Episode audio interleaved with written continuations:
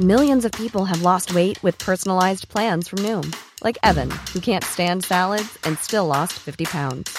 Salads, generally, for most people, are the easy button, right? For me, that wasn't an option. I never really was a salad guy. That's just not who I am. But Noom worked for me. Get your personalized plan today at Noom.com. Real Noom user compensated to provide their story. In four weeks, the typical Noom user can expect to lose one to two pounds per week. Individual results may vary. When you make decisions for your company, you look for the no brainers. If you have a lot of mailing to do, stamps.com is the ultimate no brainer. Use the stamps.com mobile app to mail everything you need to keep your business running with up to 89% off USPS and UPS. Make the same no brainer decision as over 1 million other businesses with stamps.com. Use code PROGRAM for a special offer. That's stamps.com code PROGRAM.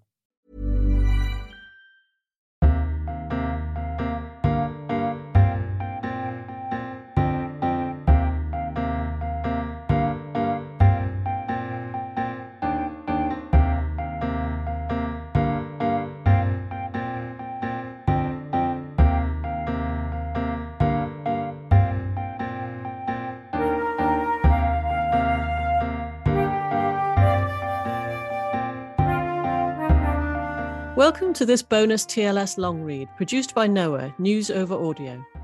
If you'd like to listen to more audio articles from the TLS, you can do so on the TLS website or the News Over Audio app. Narrated by Noa. Listen to more of the world's best journalism on the Noa app or at newsoveraudio.com.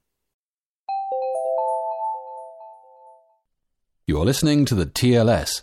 This is Scratch the Surface what Psoriasis Tells Us About Social Outcasts by Irina Dumitrescu, Professor of English Medieval Studies at the University of Bonn, from the issue of March the 25th, 2022.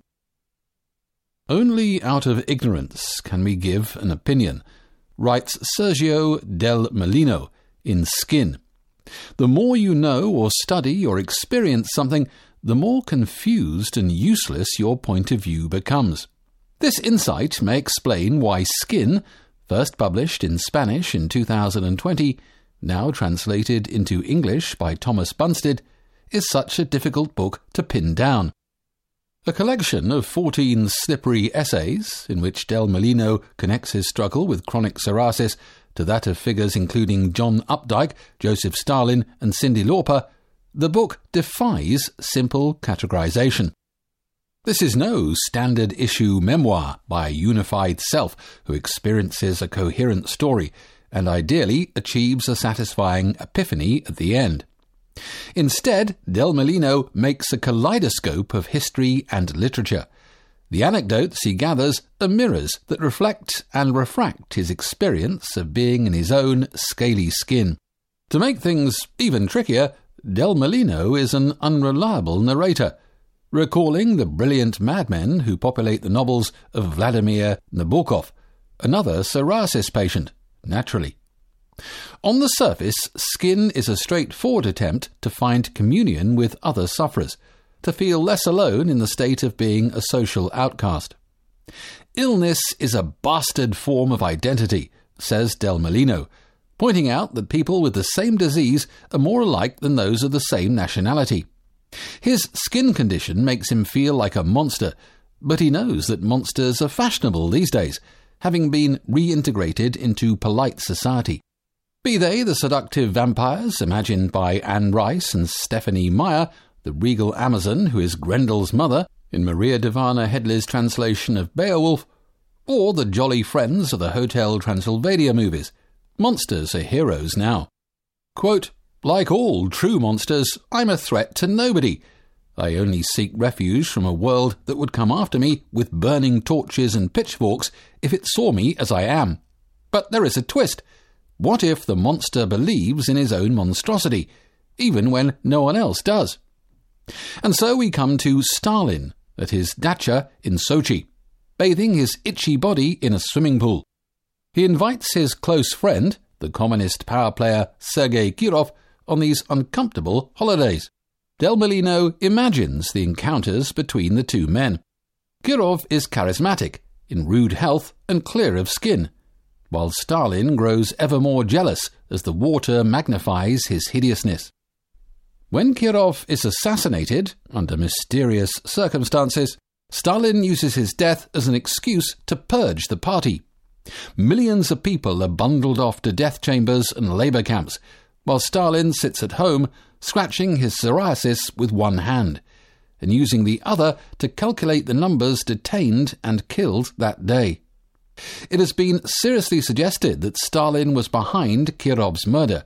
Del Molino claims, albeit half seriously, that it all began with envy at another's perfect skin. The Stalin chapter is a twisted thought experiment, emblematic of the way Del Molino pushes the boundaries of non fiction. There is something grotesque about the narcissism of explaining the traumas of world history through the lens of one's own inflammation. Elsewhere, he attributes Updike's creative genius to the same illness, suggesting that Updike made up for the physical inhibition he felt by writing unrestrained prose. Like a superpower, the psoriasis gave him the gift of brilliant idea after brilliant idea. Then again, Del Molino or more accurately, the mordant, ever shifting narrator he creates, has anticipated such criticism. Part of the book's point seems to be that the prickling rheumatoid arthritis and social shame that are features of psoriasis are so all consuming that the sufferer becomes monomaniacal, incapable of understanding anything beyond his own pain. Still, Del Molino's reader is never allowed to rest easy with one conclusion or even to imagine a steady relation to the speaker.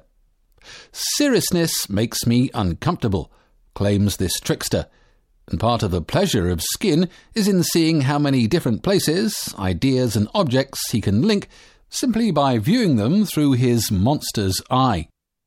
The statue of Ferdinand the Catholic in Zaragoza's Plaza de San Francisco, looking like a bored man on a walk, the hilarious memory of a disappointing first kiss, a former roommate's tarot readings, a Marxian interpretation of girls just want to have fun. He is occasionally serious. In his brief excursus on racism and the taxidermized San Bushman, who was long on display in a museum in Banyoles, he notes that skin doesn't need to be unhealthy to become a stigma. At other times, he is confusing as when he images Pablo Escobar visiting another Colombian drug lord, Fidel Castano, then taking a shower. None of this helps us understand who Del Molino is, since all he offers is a series of skins, changeable, sheddable, maybe even healable. This could be said of any essay collection, but in Del Molino's case, the deflection seems to be intentional. There is something he is trying hard not to say.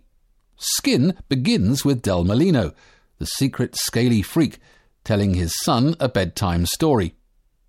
The seven year old boy does not believe in witches or werewolves or ghosts, but Del Molino is bent on convincing him that monsters exist. It's of the utmost importance that children find forests terrifying, and it's down to the parents to nurture that fear, even if only so that they come running to us for protection. As he jumps from one theme to another, Del Molino glancingly refers to the inscrutable relationship between parent and child, which even at its best has something terrifying about it. Is it the physical closeness, what Del Molino calls a sensuality, far removed from sex and far more perverse and complex? Or is it the enigmatic reflection that a child's skinned knee signals mortality and eternity at the same time. We do eventually glimpse a loss so profound it resists description, a moment when Del Molino lowers the mask and lets us see him. But he doesn't let us dwell on it. Nor does the conceit of a secret nation of scratchers ultimately hold. The similarity between a writer going to the hospital to try out a new medicine that promises to save him from rheumatoid arthritis and a despot with the blood of millions on his hands is only superficial. The link between skin that is diseased and skin considered subhuman because of its colour is equally tendacious. One has to be far from the anguish of others to be able to make these comparisons so casually. Del Molino's crafty narrator claims that it's impossible to heed the pain of others if our own is constantly filling our ears. But I am not sure that is true. In the end, Del Molino does allow himself a note of sincerity, as well as a straightforward argument.